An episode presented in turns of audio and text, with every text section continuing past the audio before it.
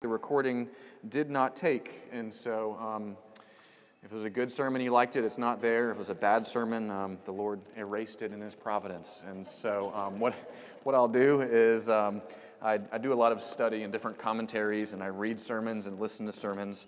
Um, so far, probably the best sermon series I'm listening to by another pastor preaching through James is um, is Sinclair Ferguson. And so he did a, an excellent series on the book of James. And so I'm going to record an audio where I say what I'm saying right now. If you missed last week's sermon, um, go look up Sinclair Ferguson's um, sermon on that text. Um, and maybe even continue forward with him because I really like his and probably better than mine. But this is who, um, this is who God's given you as a congregation. Um, I have a, a, dear friend in California, and he said he's going to write a book on preaching. Um, and what he's going to call it is, is Love the One You're With. And so, um, in, in the age where you can get all kinds of great preachers um, and listen to all kinds of great preaching all week long, um, this is the one that God gave you. And so, um, I'm here and get to open the Word of God and, and, and preach as best I can each week. And so, um, we come to the book of James this morning, and um, I have just loved the book of James. I was talking to somebody last week. James doesn't have very complex theology. And so in seminary, we didn't study James very much um, because we had to spend time in the more complex stuff. James is very straightforward. Um, but in that, um, I have not spent as much time as I wish I had in all my years of being a Christian and even a pastor. And so I'm really excited about being in James and, and preaching through James. And I've really enjoyed learning, and it's, it's really encouraged me as just a, a man who, who wants to honor God and, and follow Jesus. And so um, I hope it's been the same for you.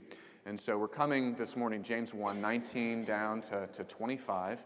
And um, James is going to hit on two themes that he's talked about before kind of what is true faith.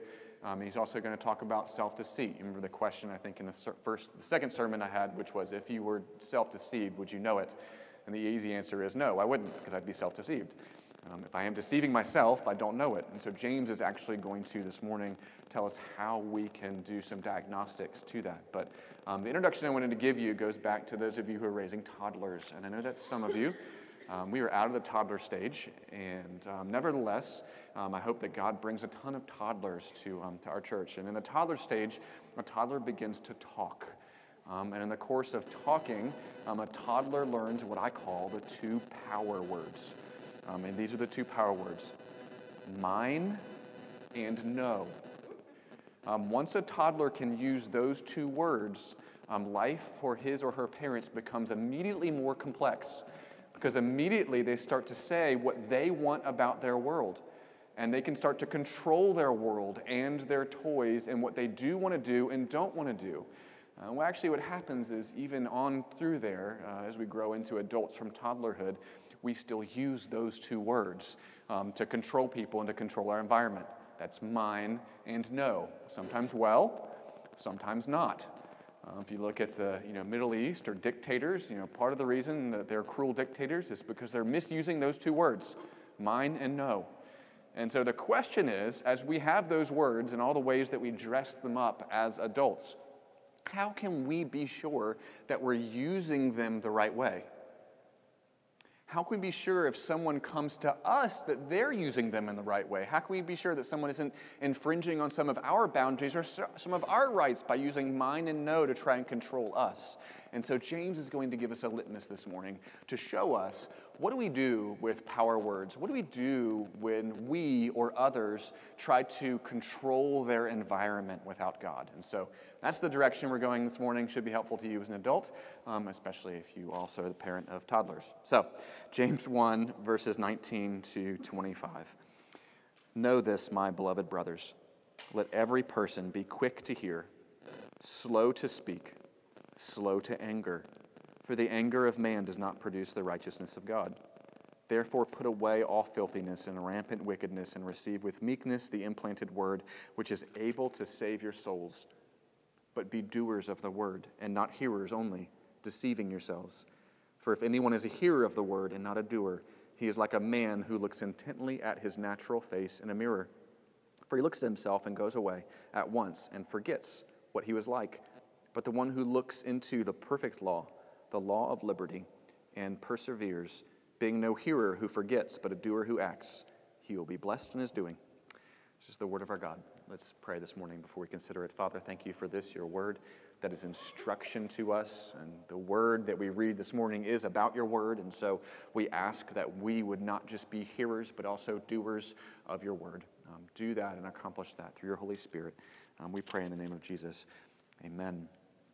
And so, what you see, we're going to try and answer two questions this morning um, as, we, as we go into this text. It's going to be um, Do you respond um, first with your mouth, with your ears, or with your fists um, when something goes wrong in, um, in your world? Um, and then, secondly, we're going to answer the question How do I know if I'm reading the Bible correctly? there is a bad way to read the Bible, a wrong way to read the Bible. And so, how do I know that I'm reading it correctly? And so, that's where we're going this morning. You see James um, labor in right in the start by saying to do um, one thing quickly and two things slowly. Um, be quick to hear, be slow to speak, be slow to get angry. I, I love the pastoral counsel of James. Um, he doesn't do all the complicated theology stuff. That's important to have background, but James is just coming in first saying, hey, listen, just do this. It's going to make your life better. It's in line with the Word of God and should be helpful to you. And I think it's only become better advice for us and the age that we're in because the age that we're in demands such a quick response. It demands that we stay on top of things and be able to respond so fast. We don't even have time to think as fast as we're expected to respond. How many of you have checked your email this morning? Many of you checked your email multiple times this morning? How many of you have written something that other people have read this morning, whether a text message or a post or an email? How many of you in your work, your work expects you to be available outside of work hours and respond um, outside of work hours? How many new teachers have already been contacted by a parent in the evening and been had to respond um, to, to that? Uh, I was the other day going through, um, through I use um, Google email, Gmail, and um, Gmail came out with a new feature um, that is actually the unsend button. And um, what the unsend button does is what they've practically done is simply held your email for 30 seconds after you press the send button. So that if you think, oh no, I shouldn't have sent that, that you can actually go back within those 30 seconds and press unsend. I wonder what that says about us as a culture where a company has to not do what it's asked you to do for 30 seconds. You've asked them to send the email, but they are going to hold it for 30 seconds. So, just in case you acted too rashly or too quickly or are prone to react, that you can go back and say, No, actually, I need to, I need to unsend that. Some of you are writing yourself a note, I need to turn that function on because you've sent emails too quickly, you've reacted too soon, and that's where we are. And it's a part of our culture, but it's also a part of James's culture when James was writing. And so James is asking you first, don't be quick to react. Be quick to be reflective first. So Christians are very much a counterculture in an age of rush and hurry and respond and react and write back. James is first saying, hey, hold on a second and be quick to listen. Be quick to hear. Be quick to shut your mouth. Be quick to not respond in anger and be quick to re- consider the situation and what's going on. Listen to the people who are talking to you. You know, one of the reasons that you struggle with memorizing people's names when they introduce themselves to you, is something I have to do as a pastor, I have to remember names. Um, and so I've looked into why we do that. One of the reasons that you so struggle to memorize people's names is because when they are telling you their name, you are practicing saying your own name. They come and say, My name's Joe. And while I'm saying my name's Joe, you're thinking, What is my name? What do I need to say? What do I need to say back? You're, you're, you're doing that. You're not listening to them say their name because you're so worried about getting your own name wrong that in your head you're saying it and so people who instruct on memorizing names say, hey, you know your name. You don't have to respond. But, but how many of us in normal conversation are actually listening to the person who's speaking? We're already formulating the response in our heads because we feel like we have to say the right thing and be the right thing, and we can't say, hold on a second, I'd just like to consider what you said. Why are we like that?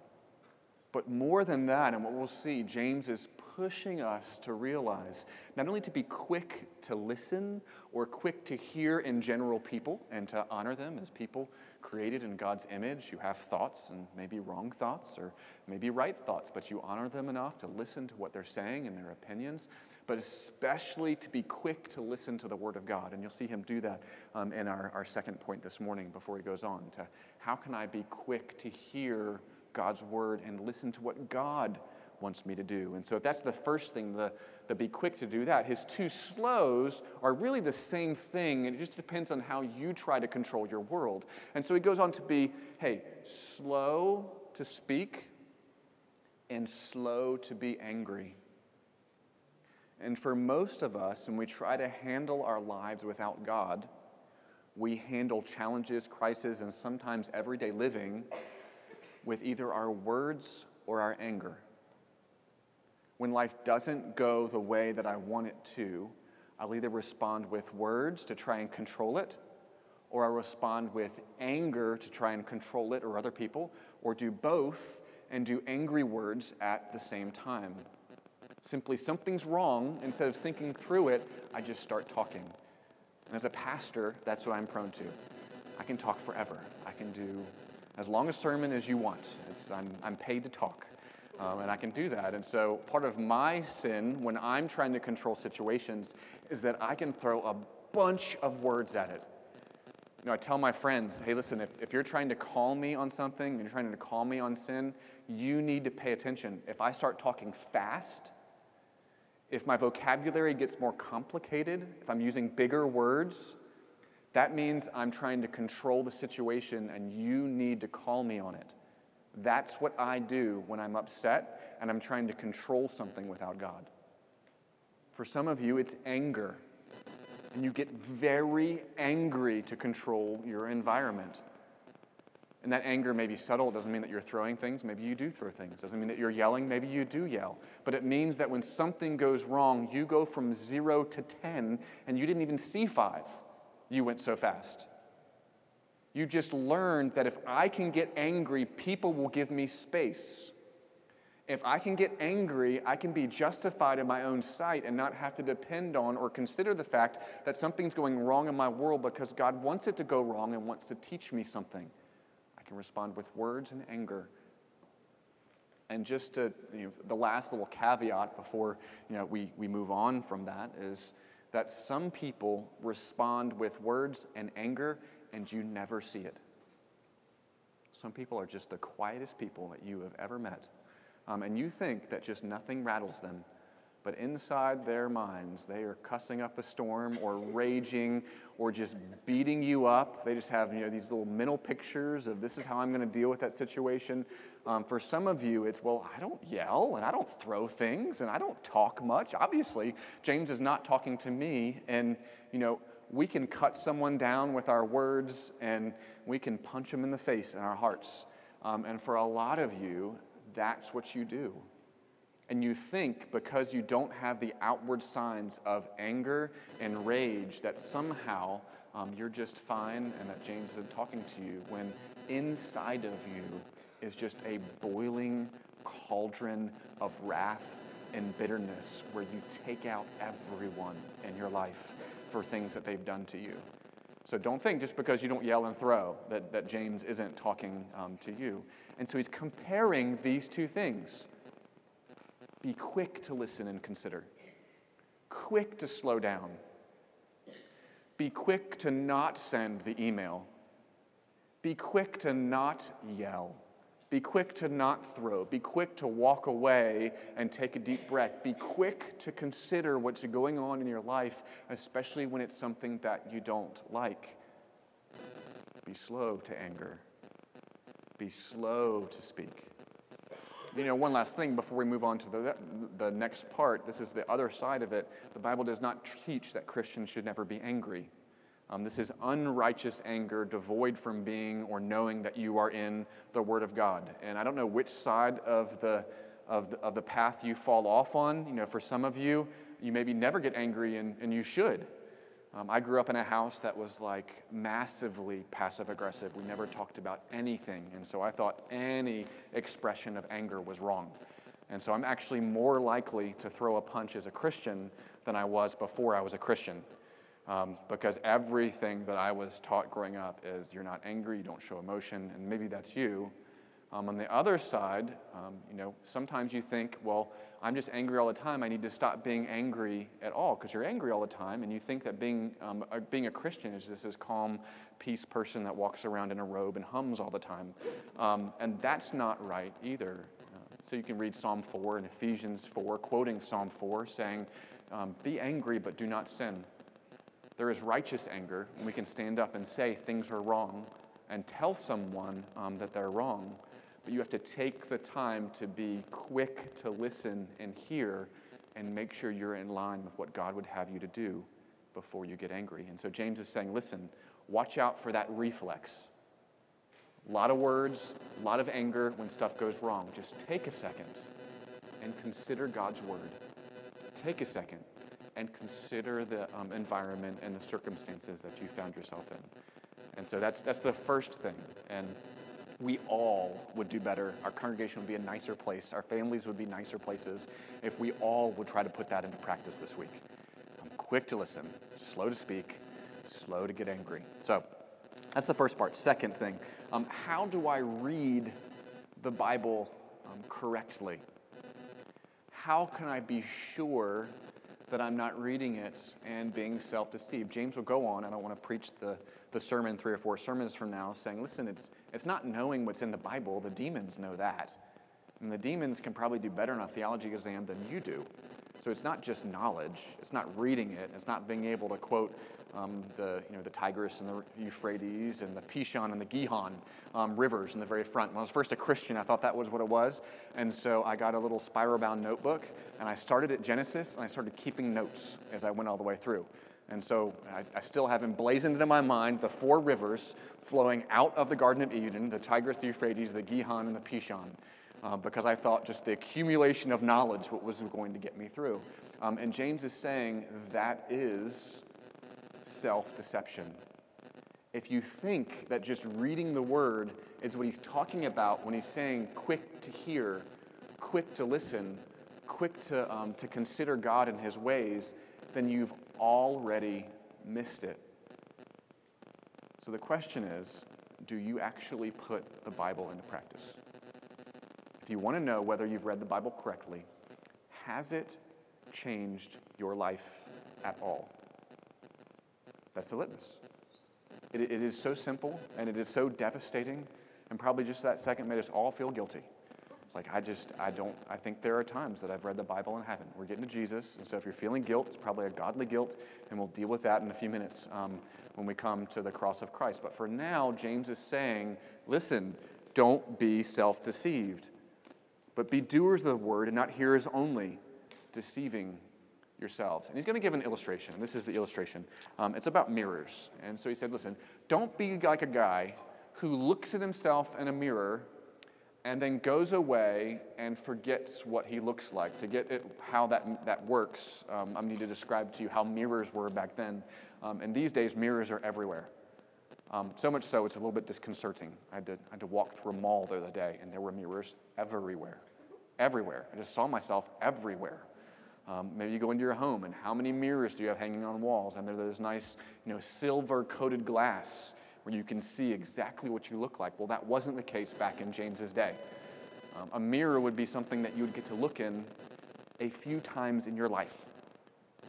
Um, what mirrors were were finely polished metal metal that was polished so many times that it was reflective. And so it still had impurities, and you couldn't see things quite well because it was just polished metal. And you might, if you're in someone who's wealthy in their home or in a, an expensive building, you might go past one of these polished pieces of metal and get a glimpse of yourself in the mirror and actually see yourself.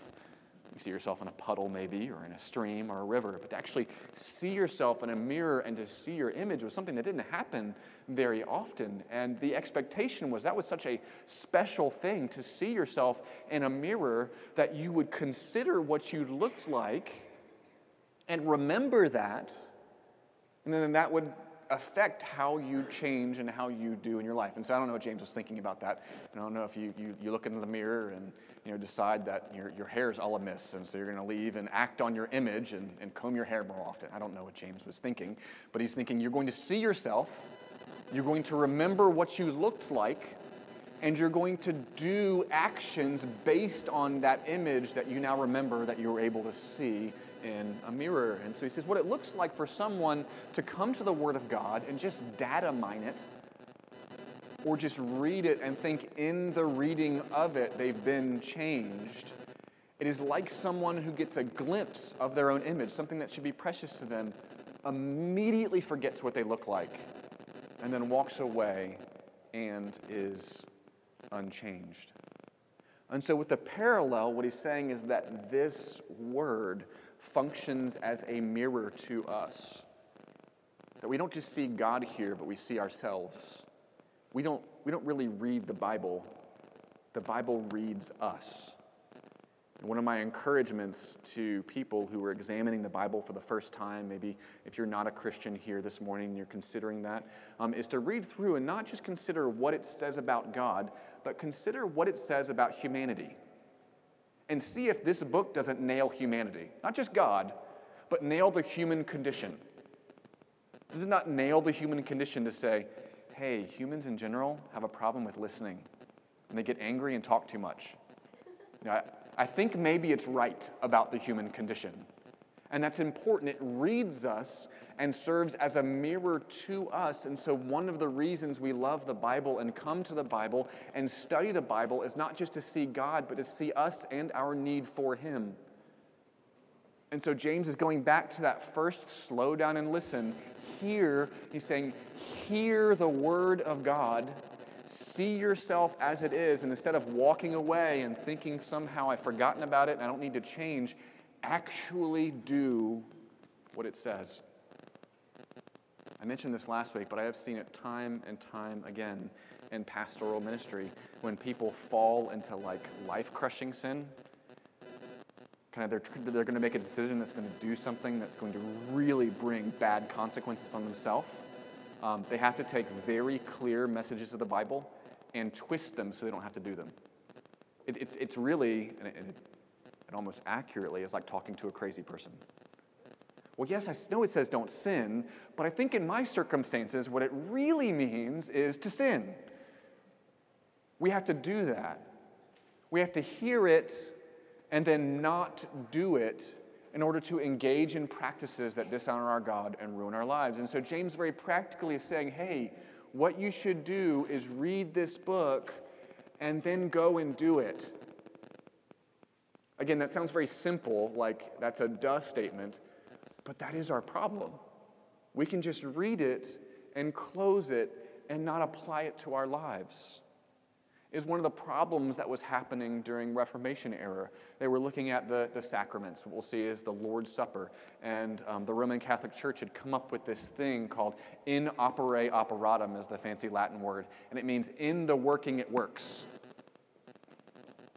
so that simply by ingesting calories, it changes you. Simply by eating the bread that we ordered on Amazon, it will make you more spiritual and holy. And people approach the Bible that way. Well, I read 500 words this week. That means I am 500 words closer to the Lord God. I memorized 30 verses so far this year. That means I'm closer to God. It doesn't work that way. And what James says is that is the definition of self deceit. And so, in order to know we're self deceived and deceiving ourselves, we have to have one glimpse of seeing things as they are. And James comes in here just like an accurate pastor and he says, Listen, do you want to know if you're self deceived or not? Do you try to put the Bible into practice? If you don't, and that doesn't mark your life, either you don't care about the Bible, you're not even listening to it, or you're not putting it into practice, you are self-deceived. See yourself for where you for who you are and change. And, and that's where he goes. And the beauty of the passage, you see what happens. And this is um, th- this you don't get unless you realize James. Remember, James is Jesus' little brother. And so um, James grew up with Jesus as a Jew. um, an Orthodox Jew um, in the house of the Messiah. And so he went to synagogue all the time and memorized the Old Testament. And his word for the Old Testament was Torah. It is the law of God. And what he meant by Torah is the sum of the Old Testament. We think this is one of the first books of the Bible that's being written by James. And so when James considers the Bible, he's thinking Old Testament. And do you see how he alters it? Remember, he's a Jew. He doesn't need to put any adjectives on the front of Bible. Like he's a Jew. Like if anybody else has a high view of the Bible, it's a Jew. It's like C.H. Spurgeon talking about people who said that they wanted to defend the Bible. And he said, Defend the Bible? That's like defending a tiger. Just unlock the cage, it can defend itself. And so you really don't need to add adjectives, except he does. And he goes on to say, Listen, be the person that goes to the mirror of the law, the perfect law of liberty. You see, he, he got what his brother did. His brother perfected the law. His brother completed the law. Jesus did everything to fulfill the law. He was the culmination of the law, as Paul will write in Romans. And because Jesus fulfilled the law in full, it means that people can attempt to do it without being crushed by the prevailing failure in trying to do it. So if I said, Hey, how are you doing at putting the, the Word of God into practice? And you thought, uh, Not doing so well. I kind of look at my life and to tell you the truth, it's, it's a little bit like analysis paralysis. And I keep thinking, well, I could do that, but I do it poorly. And if I do it poorly, well, then I'm going to feel um, guilt. And so maybe I just shouldn't do it at all. Ever like that? Ever look at your long list of to do lists? And the real problem is not that they're hard tasks, but that you've already psyched yourself out from doing them because you think you might fail. That's only increasing, and I can go into cultural analysis of why that's true and why all of us feel so afraid to fail. We feel like the entirety of culture is watching our every move, and so it's better just to watch other people fail than to actually make an attempt and fail ourselves. And here James says, listen, it, it's a law of freedom, it's a law of liberty. Jesus has accomplished the law in full so that you can wade into it and you can try it and you can attempt it every day. And where you're able to find success, you praise God for the work of His Holy Spirit in you.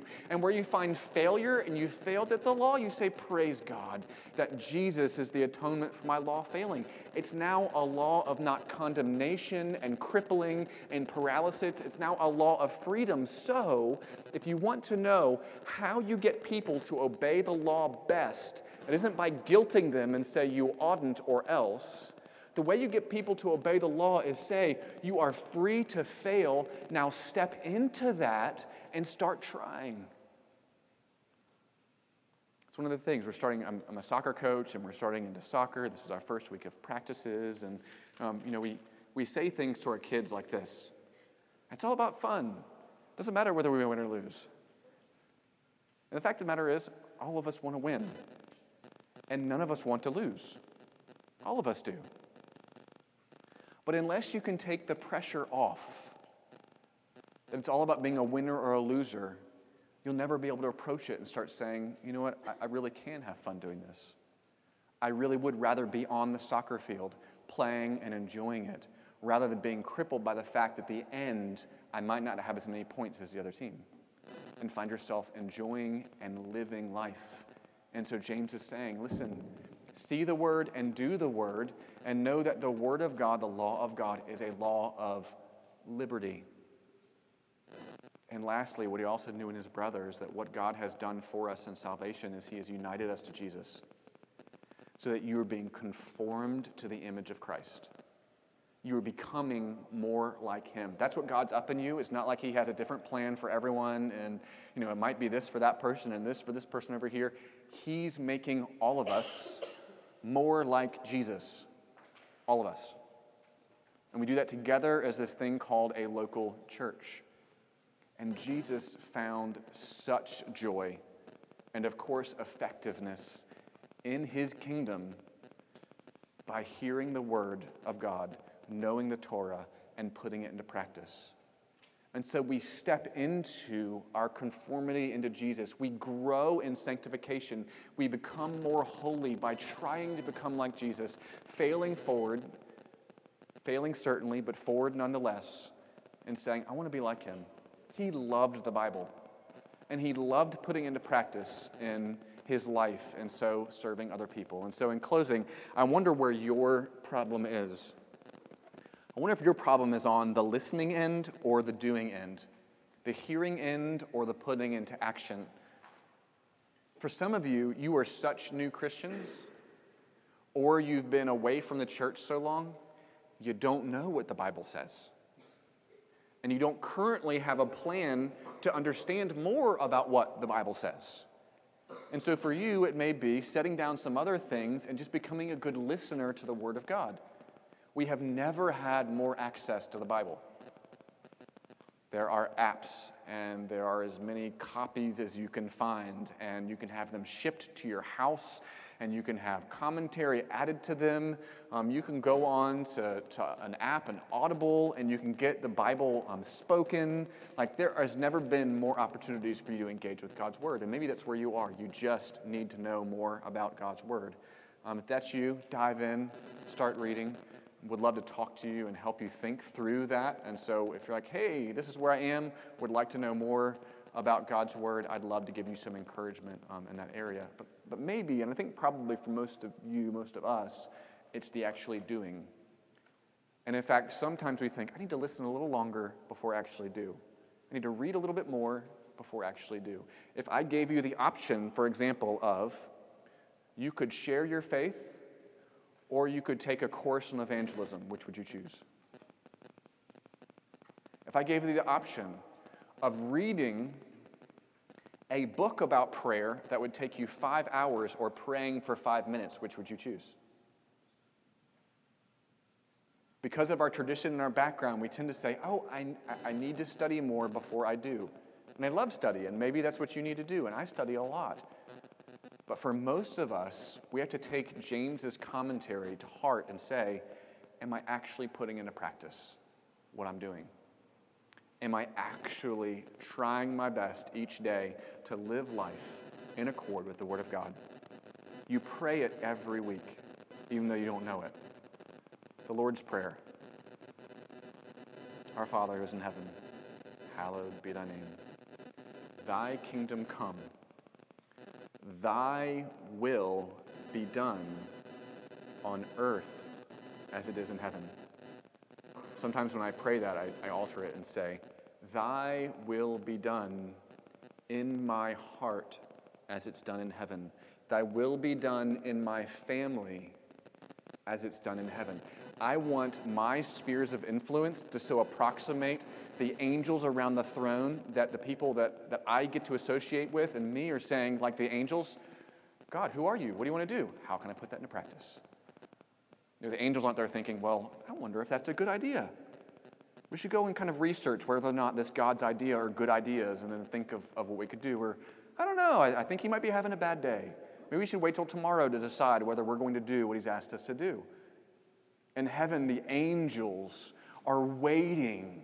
They are chomping at the bit for God's commands, wondering, wishing, what can I do? How can I honor this God? How can I put His will into practice? So let's keep praying the Lord's Prayer as Jesus taught us to. Heavenly Father, your will be done on earth, in our church, in our county, in our families, in our heart as it's done in heaven. Let me pray for us. Father, thank you for your word. All of it points to Jesus. Thank you that you've given it to us that we might know him and know you, that we might know both that our sins have been forgiven, that we have been loved and saved by grace, that there is nothing we can do to make us more happy or to earn our salvation, and that we can also know that you have made us your workmanship in Christ Jesus for good works that you have already prepared. And so, Lord, we will walk out of those red doors and we will walk into the good works you prepared for us. And we want to be a people who love your word and do your word with a joyful obedience under the grace and love of Jesus and through the power of the Holy Spirit. Accomplish this in us, Heavenly Father. We pray in the name of Jesus. Amen. Why don't we stand and respond by singing Revelation song about those angels and what they're doing around the throne of God?